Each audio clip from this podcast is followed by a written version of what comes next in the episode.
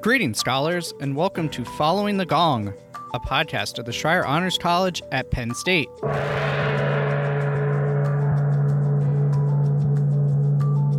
Following the Gong takes you inside conversations with our scholar alumni to hear their stories so you can gain career and life advice and expand your professional network.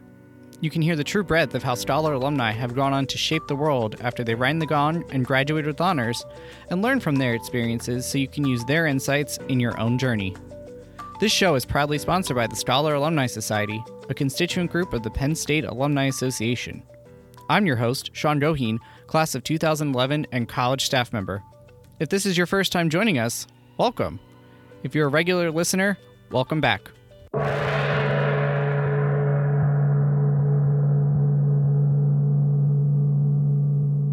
Darren Gibula, class of 1993, is a seasoned supply chain and operations management professional. He most recently served as the VP of Inventory at Owens & Minor, servicing the healthcare industry. He previously worked in successively senior roles at LG, United Technologies, and prior to receiving his MBA from MIT Sloan, at Accenture as a consultant. He earned his BS in quantitative business analysis with honors, a forerunner to the modern supply chain management degree from the Smeal College of Business in 1993. Darren joined Following the Gong to share his experiences coming to University Park from out of state, writing for the Collegian as a business major, and finding his path in business from STEM. Darren also shared how his thesis was beneficial to his career and what it was like as a consultant. He then shares a crash course in supply chain, from what it is to working as a generalist or specialist to leading teams and working with others both domestically and abroad. This episode is great for any scholar, and particularly for those interested in supply chains, consulting, pursuing an MBA, or pursuing activities at Penn State outside of their major. His full bio and a detailed breakdown of topics discussed are available in the show notes on your podcast app. With that, let's dive into our conversation with Darren Gibula following the gong.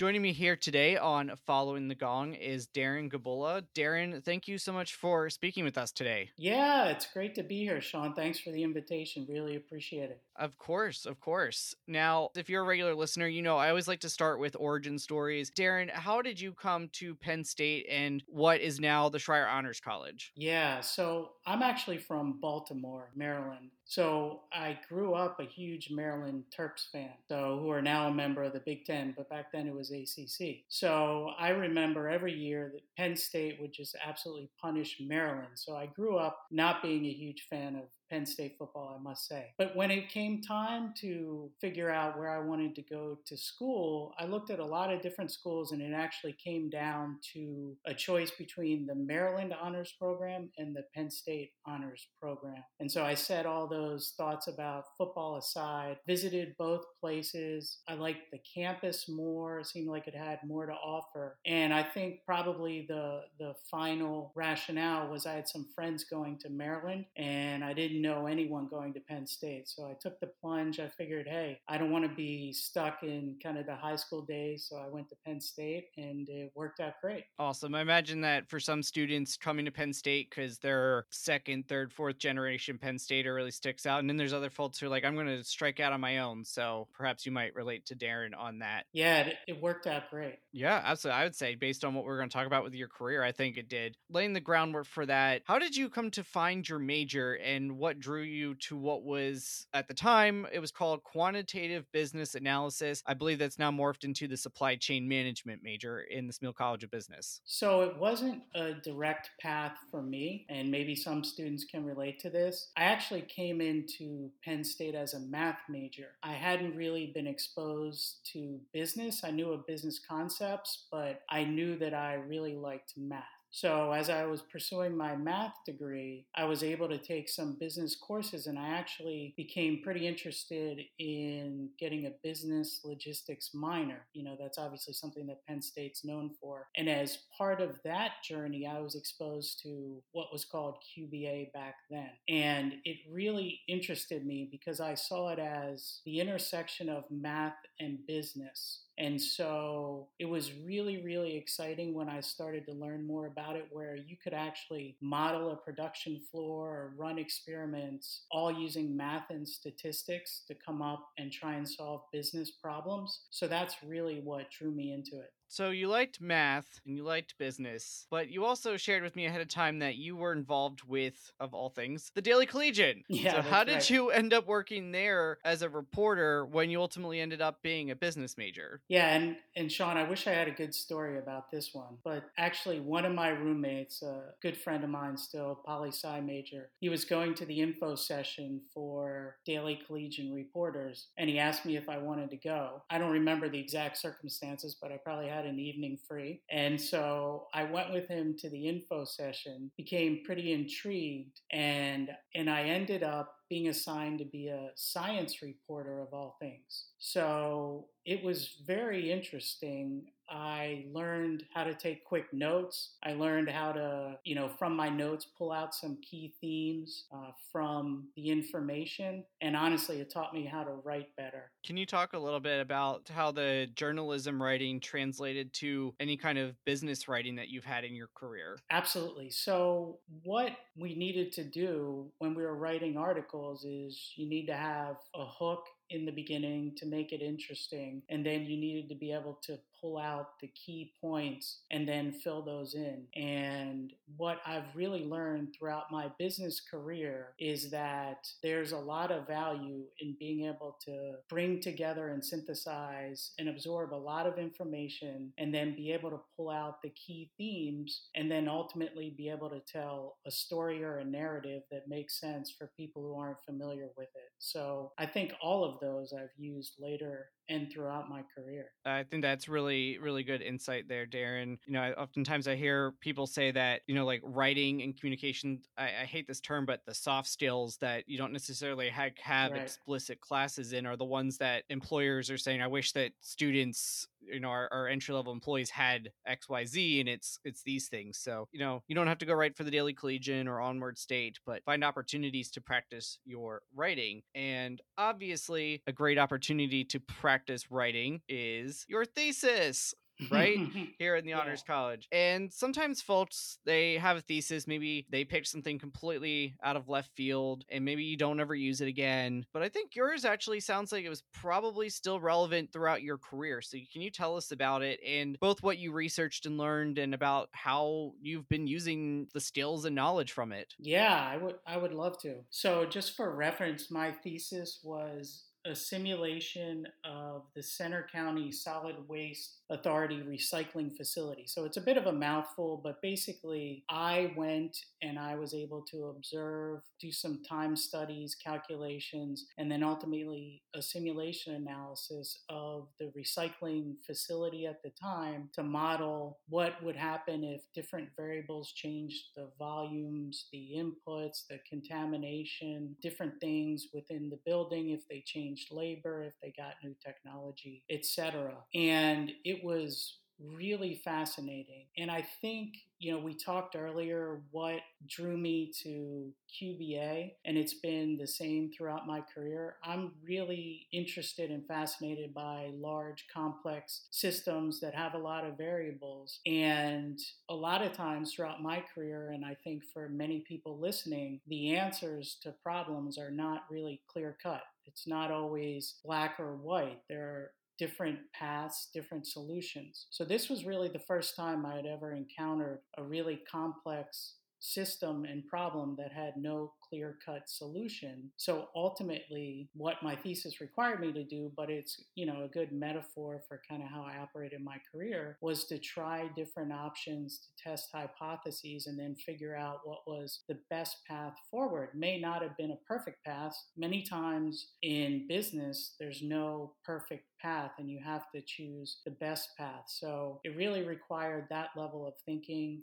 and rigor and it was great. Plus I got a chance to learn a ton more about environmental issues, uh, specifically recycling, but more broadly. And that's kind of continued in my interest throughout my life. Yeah, absolutely. And, you know, with supply chain management operations, the environmental impact can be huge. And, you know, people often don't necessarily consider the end of life cycle or the kind of the downstream from the end user. Absolutely. You think about all the plastic packaging you get, so things to consider there. But we're not going to dive into all of those ramifications at the moment. There are plenty of classes you can take in our top rated supply chain program and great environmental courses, I'm sure, in Eberly and the College of Ag. So instead, we're going to talk about a really fun way to create some trash. And that is from a Penn State football tradition that you shared with me that I'm not familiar with, so I'm sure our students probably are not familiar with as well. Hopefully, we don't bring this back, but it is a nice piece of history, and I wanted you to have a chance to share this for some of our younger listeners uh, who maybe can learn a little bit of Penn State football tradition history from you. Yeah, and I was pretty interested to find out that a lot of folks didn't know about this, so happy to be able to provide kind of some info on this. So, the best way to explain this tradition of marshmallows at Penn State football games back in the the day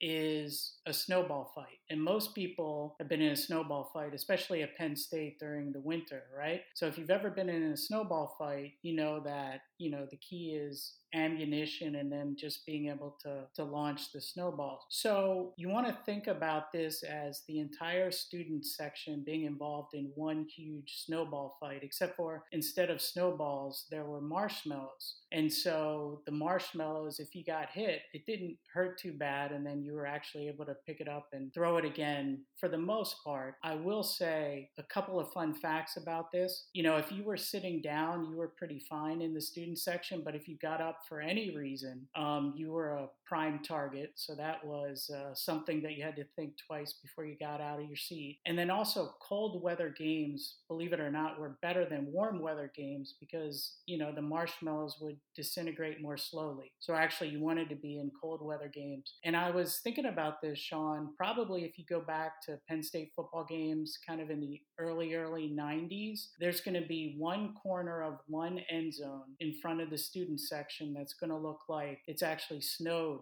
in front of it or maybe even confetti. And those are actually marshmallows that didn't hit their targets and ended up on the field. So I'm not sure if anyone has video clips of that, but it'd be pretty good to see. I I am just flabbergasted by that and I can see why our, our colleagues in intercollegiate athletics uh, banned that at some point along the way. Definitely probably a very there's enough trash that gets created during the games anyway from chicken baskets and, and water bottles that are sold. So can't even imagine adding that into the mix. But it's it's fun to look back on. Well, we do have a winning tradition, and when it comes to football, that's absolutely that's one of the more important things. Great, great people coming off of the field, and hopefully putting up some W's in the win column. Now, moving into your career mm-hmm. from mm-hmm. your time at Penn State.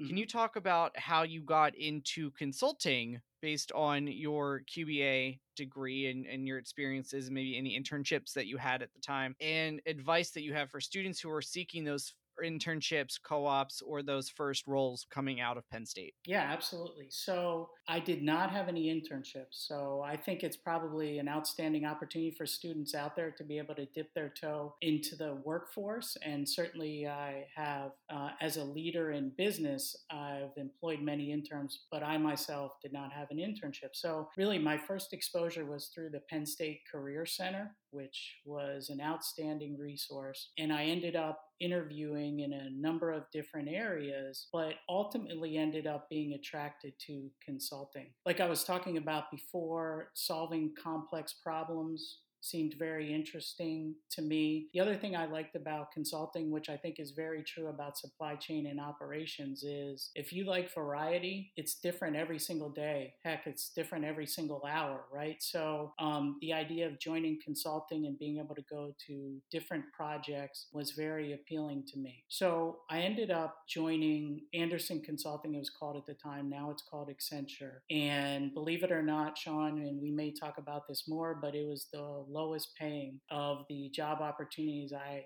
had coming out of Penn State. So obviously, I didn't choose it for money. I chose it because I thought it gave me the greatest opportunity to learn and develop my skills across a number of different areas. So, what consulting really taught me was it taught me discipline. It taught me how to communicate effectively with folks that I had just met. And it taught me really the importance of budgets. So I spent the first few years of my career in consulting. And for anyone who's interested in consulting, I would say um, certainly internships would be a great way to really dip your toe into that. And also think about what you want to do, where your interests lie, because in consulting, there are a lot of different areas that you can focus on and specialize in. And I'm sure that the Career Center can help guide you in that direction. And then the advice for people who are interviewing with consulting organizations, I would say, is consulting organizations, in my experience, are looking for folks who are well rounded, who are eager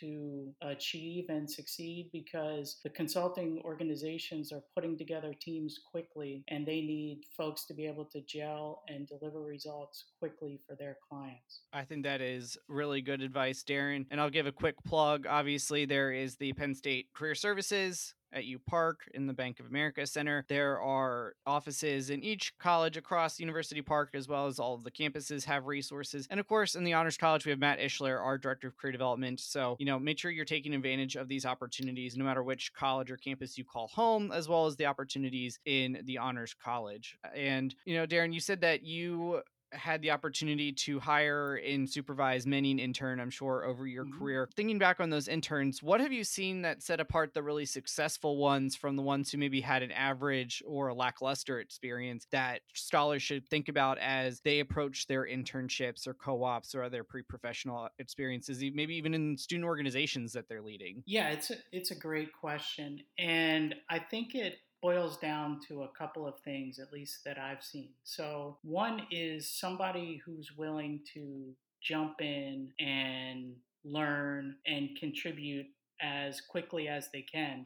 It doesn't mean that you're going to be an expert on day one. In fact, it's exactly the opposite. But for the folks who are willing to jump in, roll up their sleeves, contribute, and learn, those are the folks who are going to be the most successful. Secondly, I would say the other thing that I've really seen in successful interns or co ops or even folks starting their career is people who are willing to ask for more. So if you are given an assignment in an internship and you know you finish it faster. You know, you can certainly ask for more. If it's asked to be at a certain level, you could certainly add to it and provide additional analysis, thought, recommendations. What's most important, I think, early on in your career and especially in internships is getting exposed to things, learning. And so the more that you can get exposed and the more that you can contribute and learn what works and what doesn't work, because not everything's going to be successful, the further ahead you will be. And frankly, by doing those two things, it's then the attitude that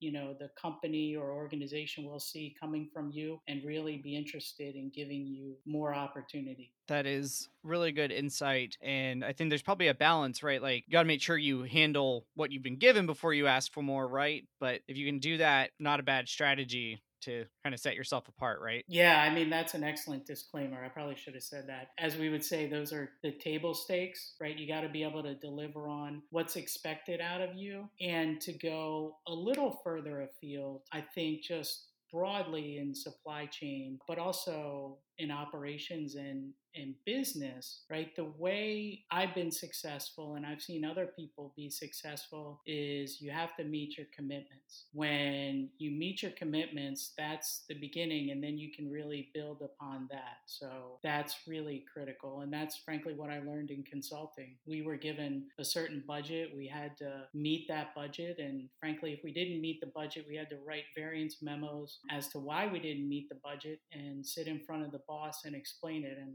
I can tell you, you know, coming right out of college as a, you know, young 20 something, that was a real good lesson that I learned very early in my career. So, Darren, I think sometimes a piece of advice that gets given out is the adage to the effect of under promise over deliver so what are your thoughts on on that piece of advice i think it's good advice it's it's an adage for a reason right I will say, though, that one of the pleasures, maybe, of becoming someone who delivers in an organization is that the expectations sometimes aren't set by you. Sometimes they're set by others and they, you know, can be high. But I think that is still something that you want to be able to do is to be able to over deliver and as we've been talking about in my experience that's how you get more opportunity and more responsibility throughout your career. So one of the things you talked about was in you know in these early career roles especially an internship is learning. And another way that you can learn is something you and i have both done which is you go back to school and you get mm-hmm. an mba and in your case you stopped out and did it full time. Mm-hmm. So, how did you make that decision and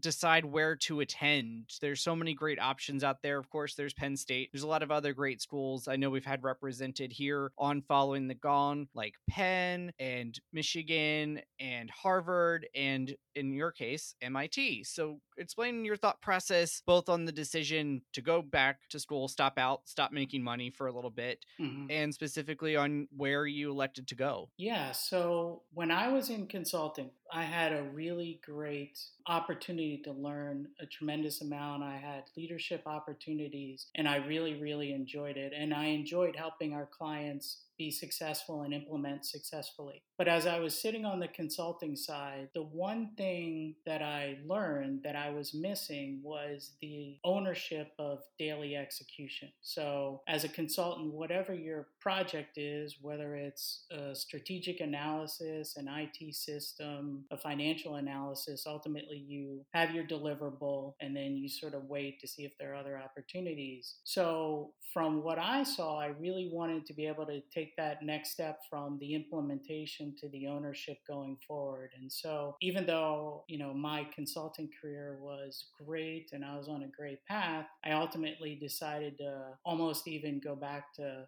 some of my Penn State roots and wanted to get involved in industry. So I decided that the best way to do that, to change a career, was to go back to school. And so I knew that I wanted to focus on operations, supply chain manufacturing. So, you know, I was looking around at schools, applied obviously to a number of them but my philosophy with grad school is you know to go to the best school in your field and so when i had an opportunity to go to mit it just made a ton of sense for me so, for those who are maybe less familiar, obviously it's the Massachusetts Institute of Technology, and so you think probably a lot of good STEM programs. But if you you know read a lot of the literature, a lot of you know there's Harvard Business Review and a lot of MIT Sloan articles as well are typically in your in your courses for business. But uh, what specifically made them stand out uh, in the supply chain space for you? Yeah, so you know I think it is that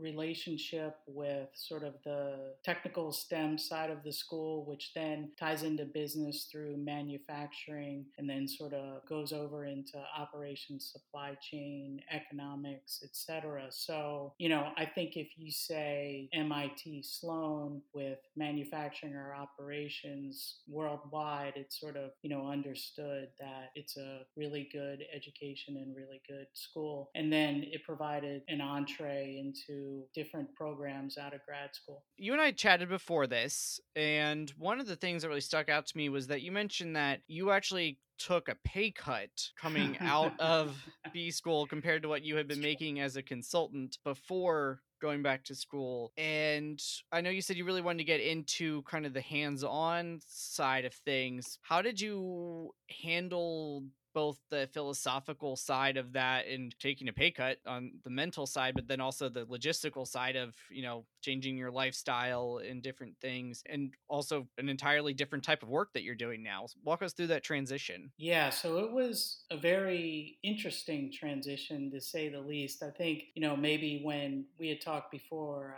I, I joked that I might be one of the only people to come out of that program and graduate and take a significant pay cut. But it's because I really knew what I wanted to do with my career at the time. I can't say that I had the next 10, 20 years mapped out, but I definitely knew what I wanted to do at the time. And I think we'll probably talk a little more about it. But I guess what I've learned throughout my career, and this was just one example of it, is that if you execute, if you do a good job, the positions and the money comes to you. So to be honest with you, at that time, I wasn't, I didn't have that clarity. So I don't want folks to think that that they should have that clarity either. But I, from my perspective now, and and what I've learned. So when I decided to go back to school to change my career, I knew that it was going to be a pay cut. That I did know because the consulting field and what I was in was relatively lucrative, especially with what I was doing. And it's not as if manufacturing operations could necessarily compete with that from the start, right? So I sort of expected that going in. I did have opportunities to go into other fields, but ultimately I ended up joining a leadership program at United Technologies, which you know now has been uh, split apart and most of it lives on as RTX or Raytheon Technologies and there's Otis and Carrier. But at the time they had one of the best leadership programs out there um, and it was a rotational program. And what I really wanted similar to what I had talked about kind of before in my advice is exposure to a lot of different things. So I knew folks who were experts in manufacturing. I knew folks who were experts in distribution but I didn't really know anyone someone who was both. So I wanted to become, at least that was my goal, an expert in both manufacturing and distribution. And this was the best program for me. So I joined that program and sought the opportunities from there. So, Darren, you just mentioned two key parts of supply chain. And obviously, supply chain is very critical to how we live our lives in, in the modern era. And it's also, I would say,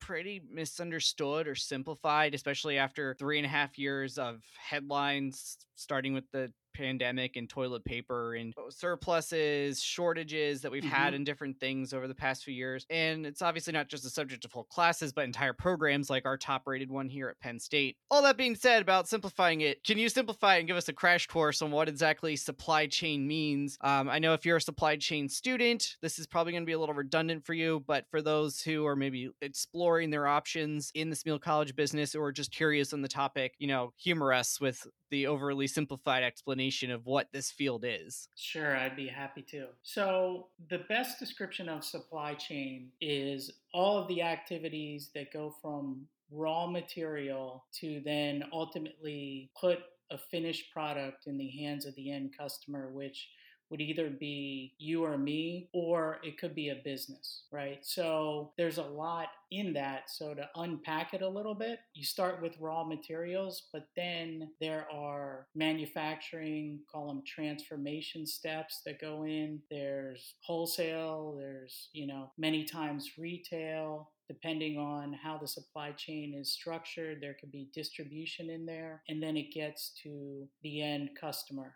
So that's sort of probably the linear supply chain. But then I would add to that, Sean, that there's all the transportation, handling, inventory management in between. And then, as you can imagine, incredibly complex systems, global supply chains, etc. There are also many, many other functions that I would say, you know, depending on one's definition, are either included in supply chain or in operations. But, you know, different functions like customer service or warranty or aftermarket support, etc. And if you think about the economy, we learned it during the pandemic. The supply chain is absolutely critical. If it wasn't for the supply chain, almost everything that we have right now in our modern lives, we wouldn't have. But to give you kind of a real life example, I actually did an internship in my graduate studies. And so in that internship, I was the continuous improvement manager on a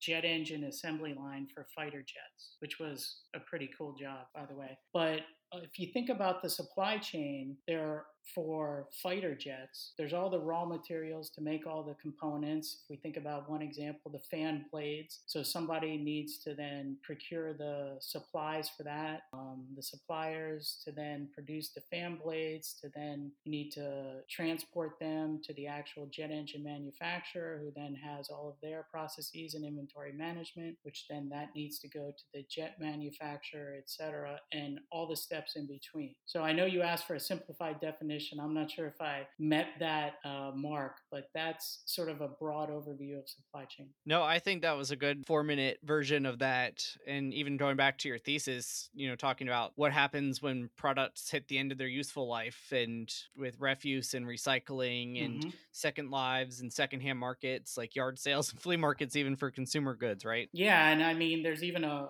formal area supply chain with reverse logistics and dealing with returns and all that processing. So, absolutely. So, if you're a supply chain major, thank you for bearing with us. If you're not, I hope you learned a little bit there, helped give you some context for all the headlines you've seen over the past few years. Now, obviously, you focus particularly in the manufacturing and the operations component, which is kind of in the middle there because you've mm-hmm. got to get your raw components. You might mm-hmm. mine things, logging, agriculture for food products and and then obviously you have to transform things into different parts and there can be many stages of that what could be at one point is an end product then becomes an input like you said with the fan blades one company they make the fan blades that's the end product next one now it's an input and a component part, right? You talked, you wanted to be an expert in both the manufacturing and the distribution. So there can be specialist roles and generalist roles in supply chain. So can you talk about the pros and cons of both approaches to a career in those areas and how scholars can kind of pick up things that can be helpful in both of those areas? Absolutely.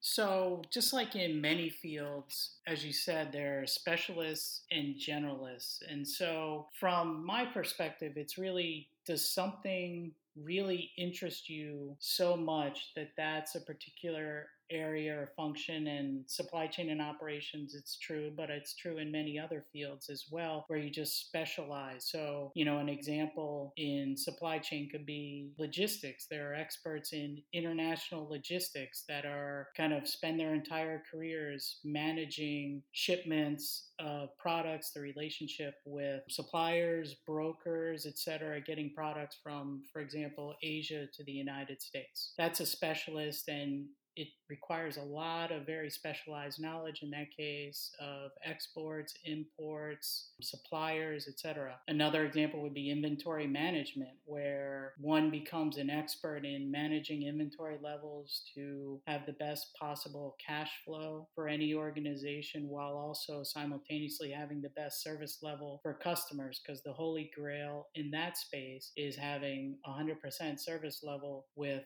almost no inventory. Now, I say the holy grail because it's theoretical, but any, you know, lean practitioner listening to this or continuous improvement would say that inventory is one of the key wastes. So, you know, you want to keep your inventory down, and there's a very specialized field there. So, there are a lot of folks, and I would say even the majority of folks that I've worked with in my career end up specializing in a particular area. But then there are generalists, and I guess I would categorize myself as a generalist in this, where you end up being exposed to a lot of different areas. You obviously work with lean on and in many cases lead the specialists, but for the broader benefit of the organization and business. I would say though that this is more an evolution than probably a choice. As I said before, I didn't necessarily know, you know, when I was younger what I know now and have the same perspective. I just went with a goal of trying to be exposed to as many things as possible and learn and deliver in different areas and certainly was up up for learning more and being more and more challenged. And I think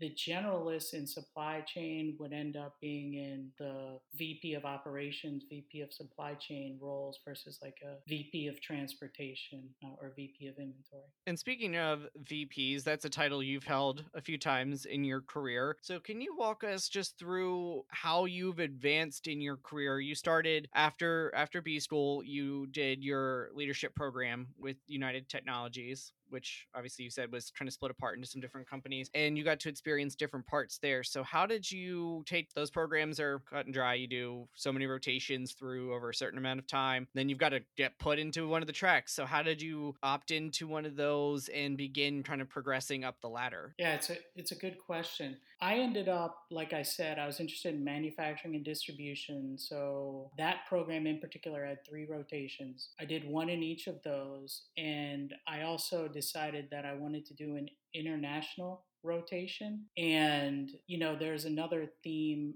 in my career which I think it's important for me to be able to talk about, which is take on tough challenges, take on, you know, try and solve your boss's biggest problem, right? If you can identify and solve your boss's biggest problem, then that's really going to get you additional opportunities. So I wanted to be able to do an international rotation. And this was the time of NAFTA. So for those folks who aren't aware of what NAFTA is, that was the North American Free Trade Agreement. And basically, the US, Canada, and Mexico formed one trading bloc. And so it made it a lot easier. And a lot of production was moving to Mexico, is basically what was going on at the time. I decided, you know, there were more glamorous opportunities to go to Paris, to go to Hong Kong, but I was the only one in that particular leadership program that raised my hand and said, I'll go to Mexico so that I can learn more. So I went I went to Mexico and I also uh, decided that I wanted to get more finance exposure. So that rotation was actually in financial planning and analysis because my logic was if I was going to be speaking another language, which I am not inherently fluent in, then at least I didn't have to translate numbers. So I ended up going through those rotations. Ultimately, you had to place out in the program. So I ended up going into the internal distribution company at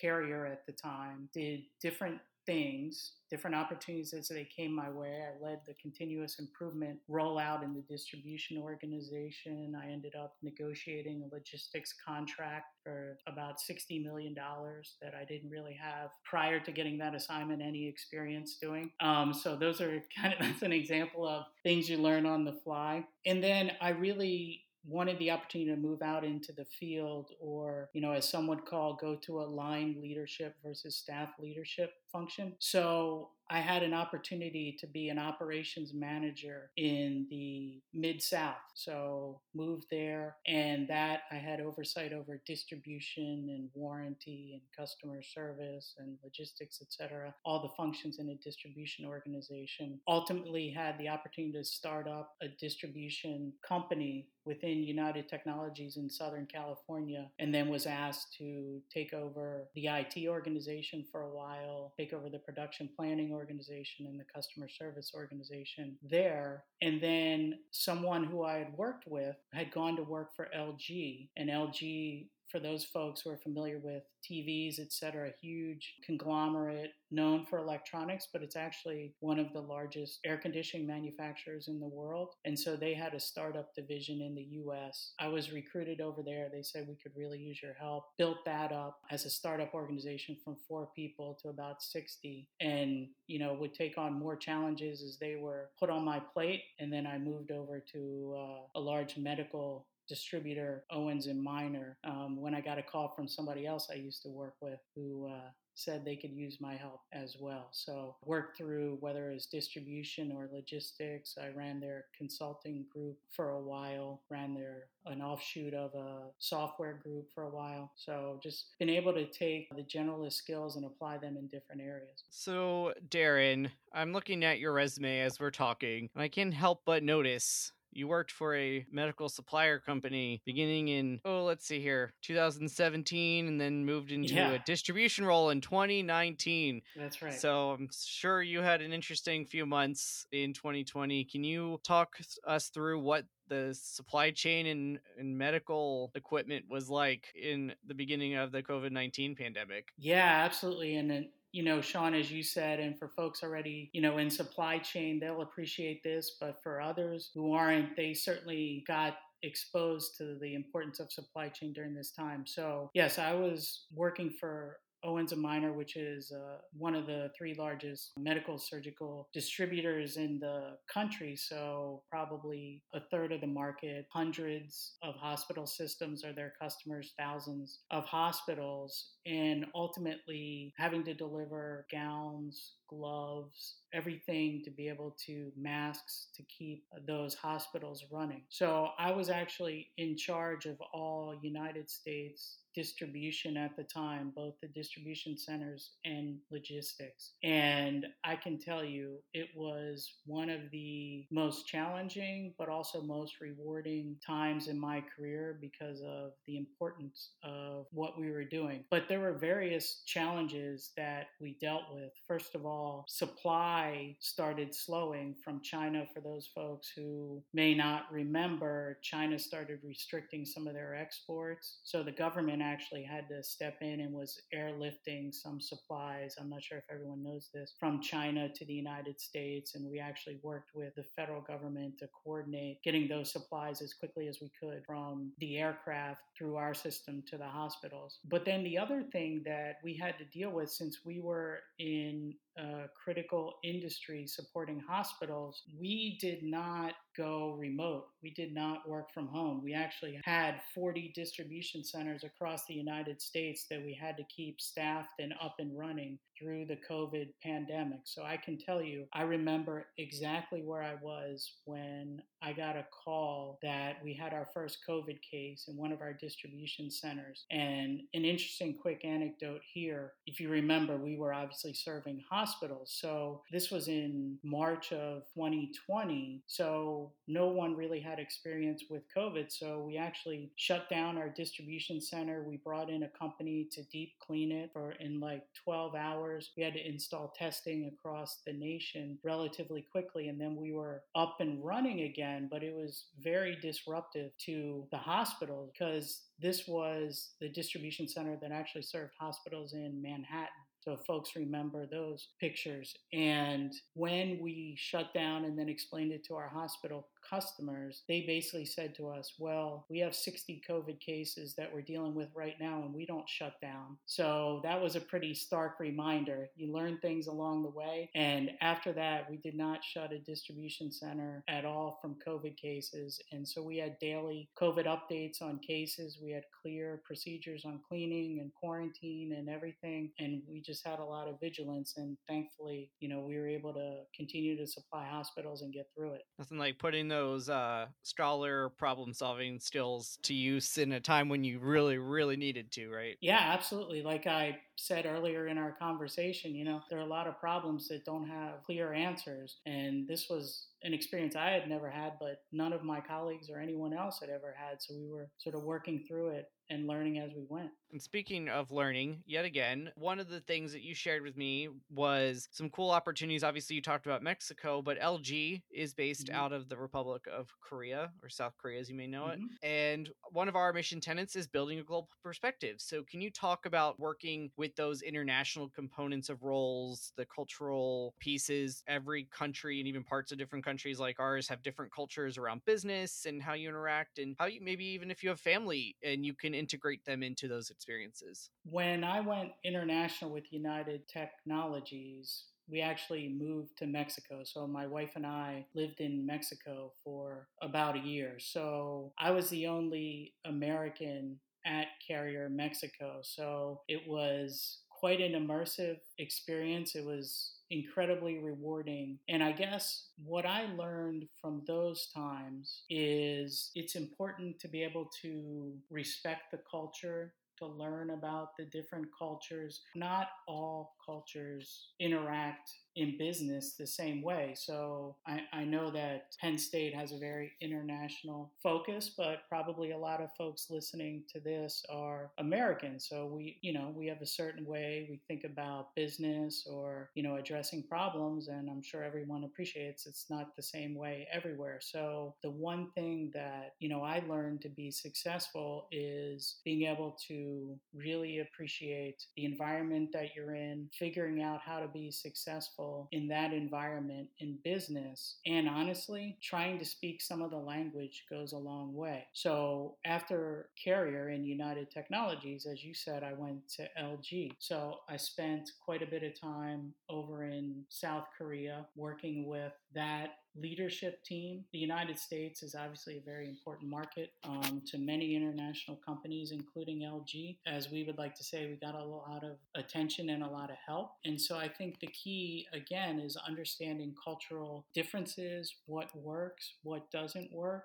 and listen a lot more than you speak. Depending on one's perspective, when you're dealing with international business, it's really important to understand where other people are coming from before you start figuring out how you want to really approach a situation and be able to work together through it. Absolutely. They're just reading some basic things. You know, sometimes there's differences in terms of punctuality, speed of relationship building, gift giving that varies across different cultures. And that's a whole extra layer of complexity that you have to add in addition to getting the supplies that you need or the distribution that mm-hmm. you need. You have to figure out what are those differences and how are you going to blend those. Right. And I would say for folks, students who are listening to this, who are interested in international business, it was one of the things I actually looked for in a lot of companies that I was interested in. And so, whether you get an opportunity to work internationally, that's certainly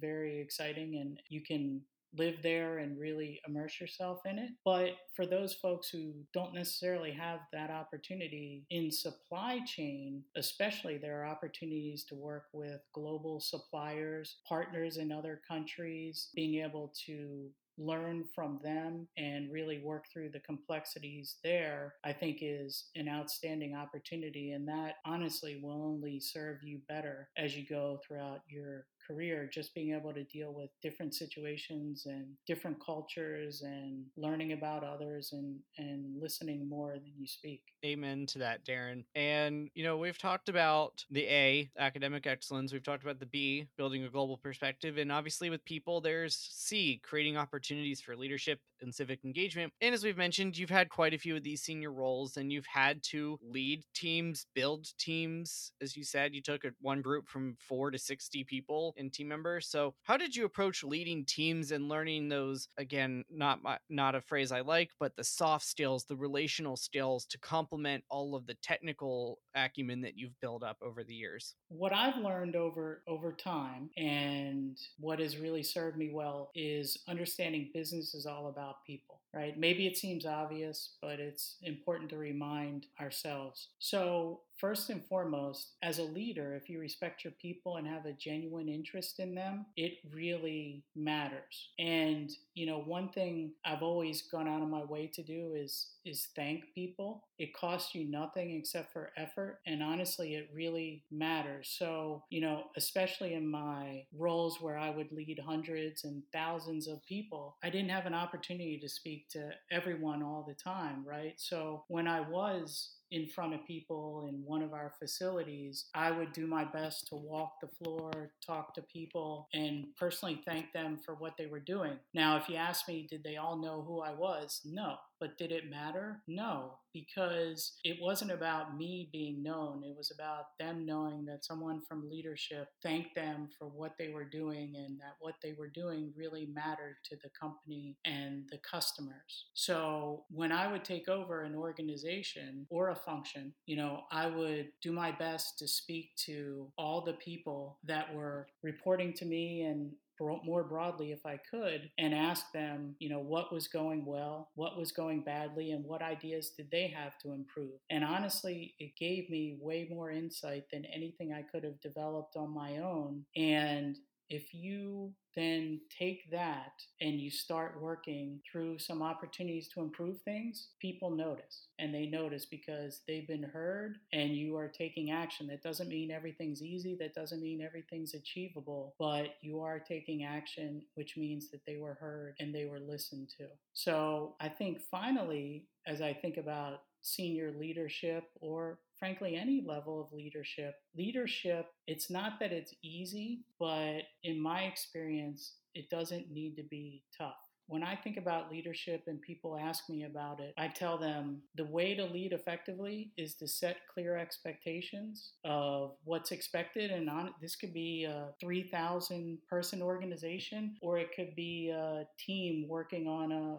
class project. If you're the leader, you want to talk to people, set clear expectations, communicate openly, make sure everyone has what they need to succeed, whether it's tools, whether it's training, and then be open to listening and be interested in them as people. And so everybody knows where you're headed. You know that they have what they need to get there and they know that they're supported. So it doesn't mean that everything is perfect and again, it doesn't mean that leadership is easy, but it doesn't need to be very difficult. I think that's really insightful, Darren. Early in our conversation, you mentioned coming out of MIT Sloan, you didn't necessarily have a 20 year plan, but we're in the back end of your career and you're heading into kind of an early retirement. You've been able, you've had a good career and you've been able to leverage some opportunities to step out of industry for a little bit. And if a student wants to retire early so that they can travel or pursue other passion projects, you know, what could they be doing now in their early 20s to set themselves up to do that? And then what do you plan to do with your early retirement? Yeah, I've gotten uh, this question a lot recently, Sean. So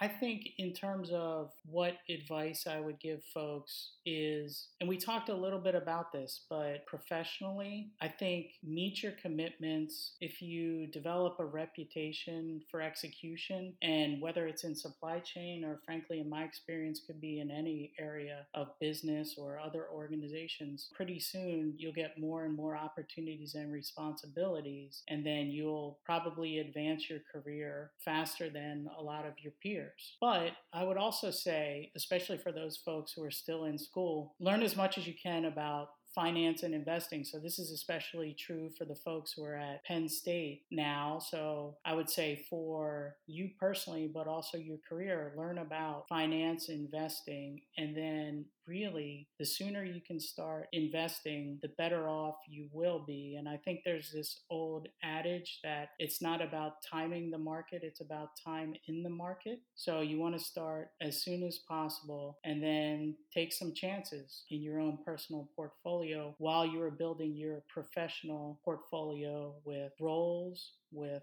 compensation uh, and opportunities. And this is a great chance to give a shameless plug for our colleagues and the resource over in the Sokolov Miller Financial Literacy Center. Great resource for all Penn State students. You don't have to be in Schreyer, it's open to all Nittany Lions. So go check that out. And then as for me, Sean, you know, I like to tell people uh, the best way to describe me right now is I'm a professional investor slash student. I've uh, started taking classes at a local university again, lifelong learner. You know, I'm interested in a lot of things, history, economics, etc. I uh, spend time obviously managing investments, uh, traveling as much as I can, and who knows what the future holds. I have a passion for financial education, um, which I've sort of developed over time. Uh, the environment, we've talked a little bit about that, and also food banks. So, uh, looking for ways to continue to give back. And then, you know, for me, we'll see what the future holds. And I don't know if this has come up in our conversation earlier, but you are located, you know, you talked about you lived in Mexico, you did some work in South Korea, but you're in a city that I would not include in a list of quote unquote typical locations that a lot of our alumni end up in. Can you just give a little plug for the city and, you know, kind of what it's like being a Penn Stater in a location that's not the typical Philly, Pittsburgh, DC, New York, Boston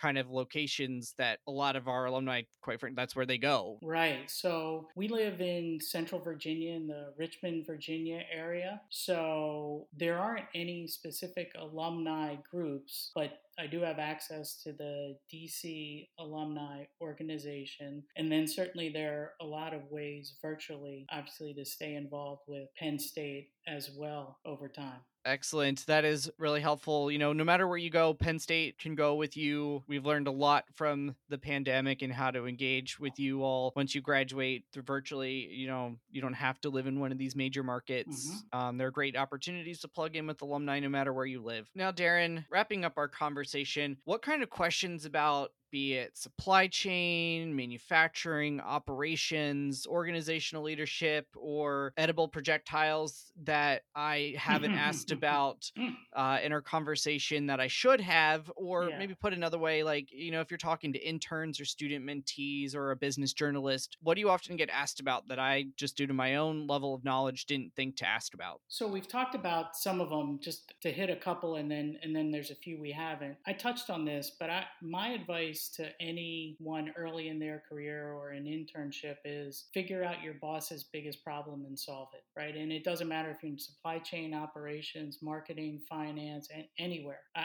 I think that's key because that will get you more opportunity. But what we haven't really talked about, in addition to the leadership that we discussed, is for folks in operations or supply chain, but I would say even more broadly nowadays, get involved in the continuous improvement program at whatever organization where you're working for an internship or in your career. And many times, you know, it's Six Sigma, it'll be referred to as lean. Some companies have, you know, their own name for the program, but it's very important nowadays in obviously business in terms of being able to continuously improve things that are going on inside the business. But it's also going to teach you a way of thinking that will serve you throughout your career and will also allow you to stand out from your peers. So, if you're the one person of your team who's really interested in continuous improvement, I promise you, whatever organization you're involved in, you will get an opportunity to learn new skills and to be exposed to different things.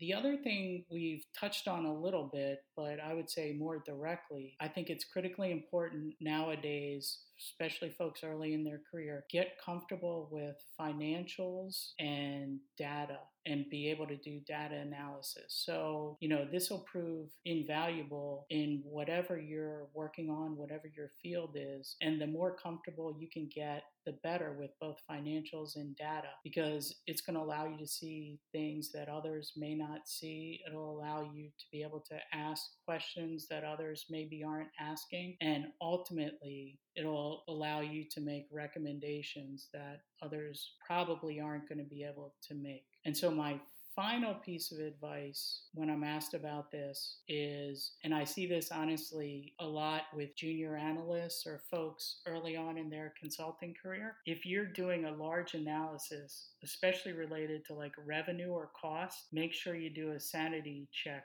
on your numbers. Like, will it pass the sniff test? Does this make sense? Does it smell right? And then be prepared to go one level below wherever your boss is going to go because expect that you're going to get questions on it. You know, the way I would prepare for meetings uh, or big presentations is I would treat them like I was preparing for a final for the folks, you know, who can relate to that. And so you want to be prepared with everything. And again, that's how you build a reputation for being able to execute and being able to add value and get more opportunity. I think that is all really, really helpful advice, Darren. So thank you. This is going to be our wrap up questions here. What would you say is your biggest success to date? And this is your chance to brag about something that you're very proud of. My biggest personal success has been, and I mentioned it in passing, but I had the pleasure of leading a, a small team that had to start up distributor in Southern California when I worked at Carrier. And Southern California is actually, I think it's the second or maybe third largest air conditioning market in the world. People can probably relate to that. And Carrier decided that they were going to start their own distributor there. And so we had 90 days to go from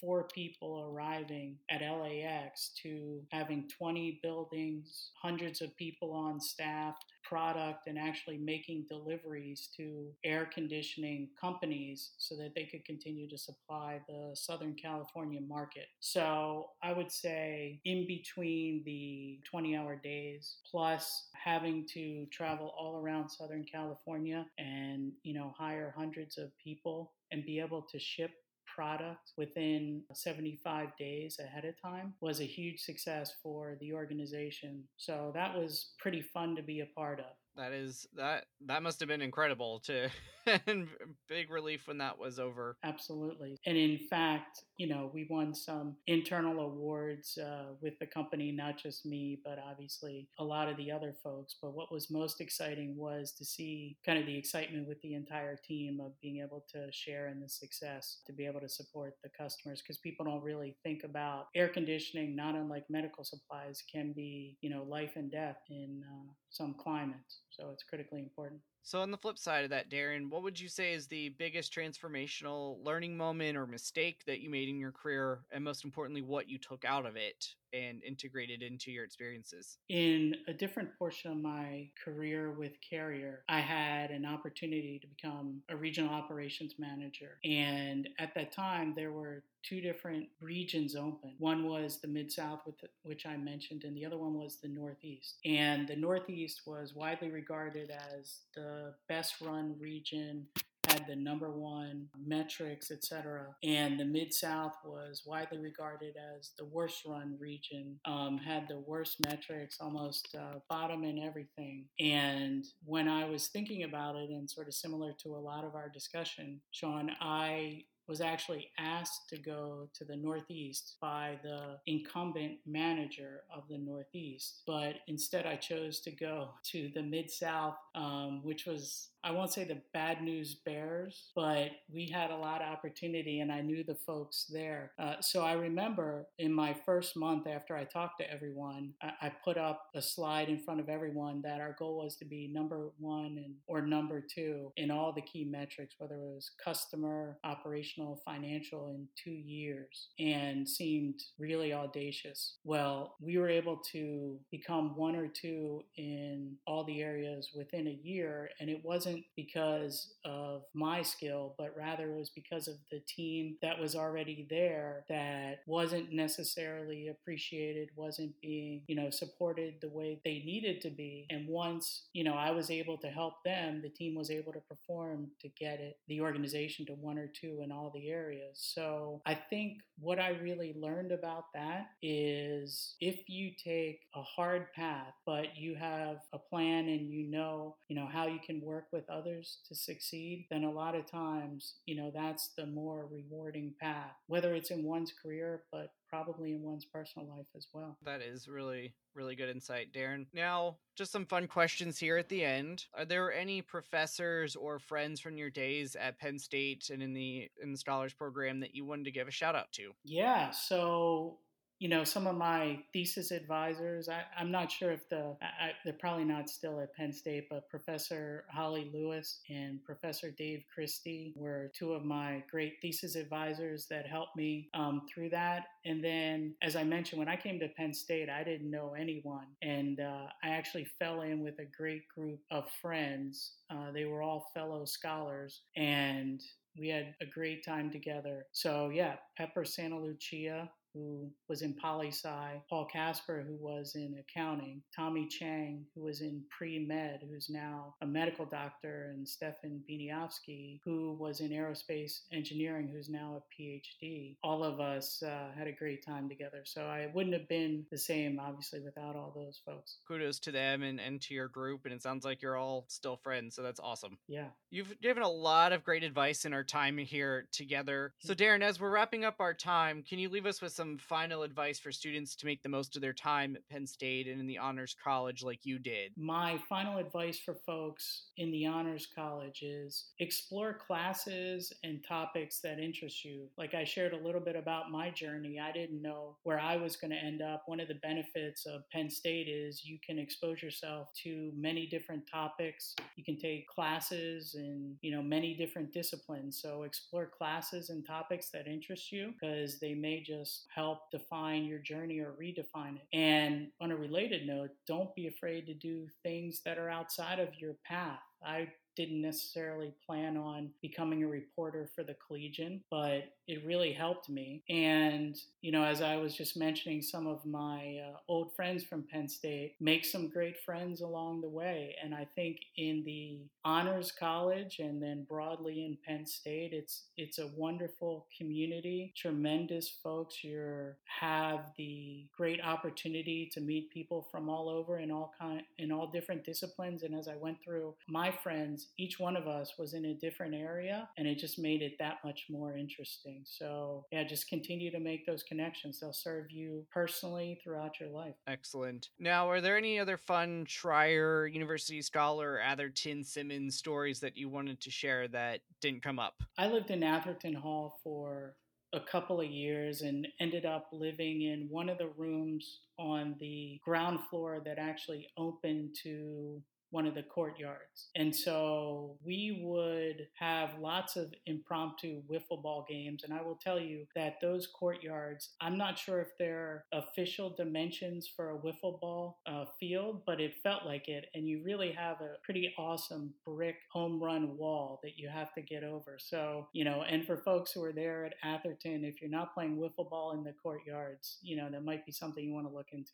I agree. And I think I've seen some wiffle balls at one of the downtown kind of markets. So if you're looking to rectify that situation, you may be able to go down there. Now, Darren, how can a scholar reach out to you if they want to connect with you and pick your brain further on any of the topics that we've discussed today? So, probably the best way is if people just want to reach out to me on LinkedIn. Um, happy to make connections, help folks any way I can. Uh, certainly, and if we can establish that connection, then obviously I can, you know, share more information about contact. Excellent. And obviously, one of the unique things at Penn State is something we're known for. The supply chain is, at least for certain components, is pretty simple because the cows. They're right on campus. So a lot of the raw inputs don't have to travel particularly far. And of course, I'm talking about the Berkey Creamery. And as we always do here, the fun question at the end Darren, if you were a flavor of Berkey Creamery ice cream, which of those flavors would you be? And most importantly, why would you be that flavor as a scholar alum? So I think this is my favorite question, Sean.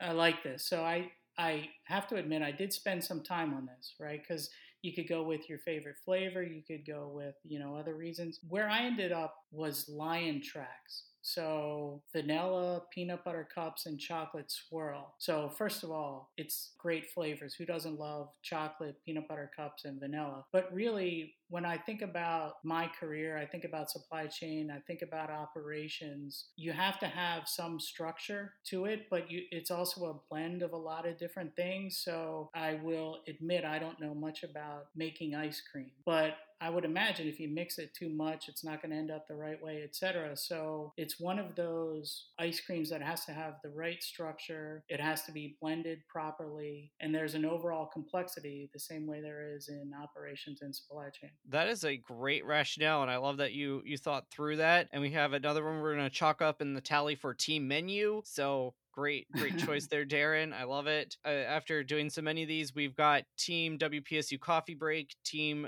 Alumni Swirl, and Team the rest of the menu. So, and gonna, who's leading? I haven't totally tallied it up. This is all anecdotal. I really need to do some data analysis okay. on these flavors, but it's, it's hard to tell. It's kind of an even split, I think, between the three of them. So, but you know, when one of the categories is most of the menu.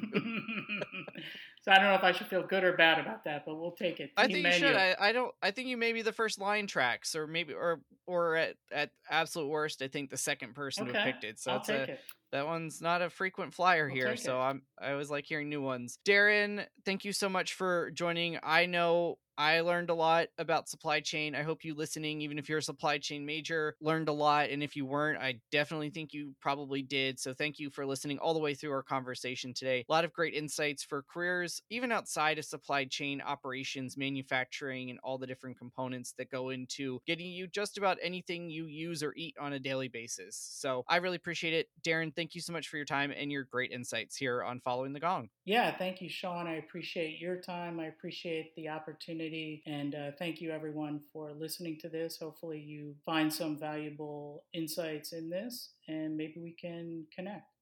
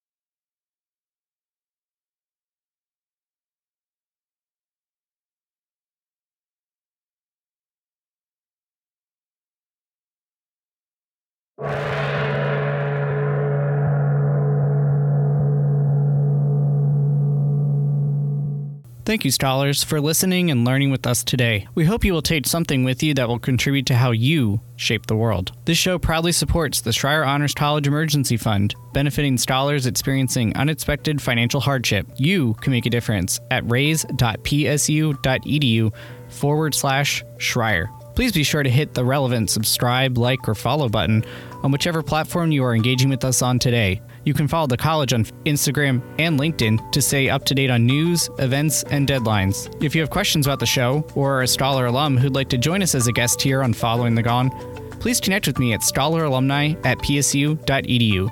Until next time, please stay well, and we are.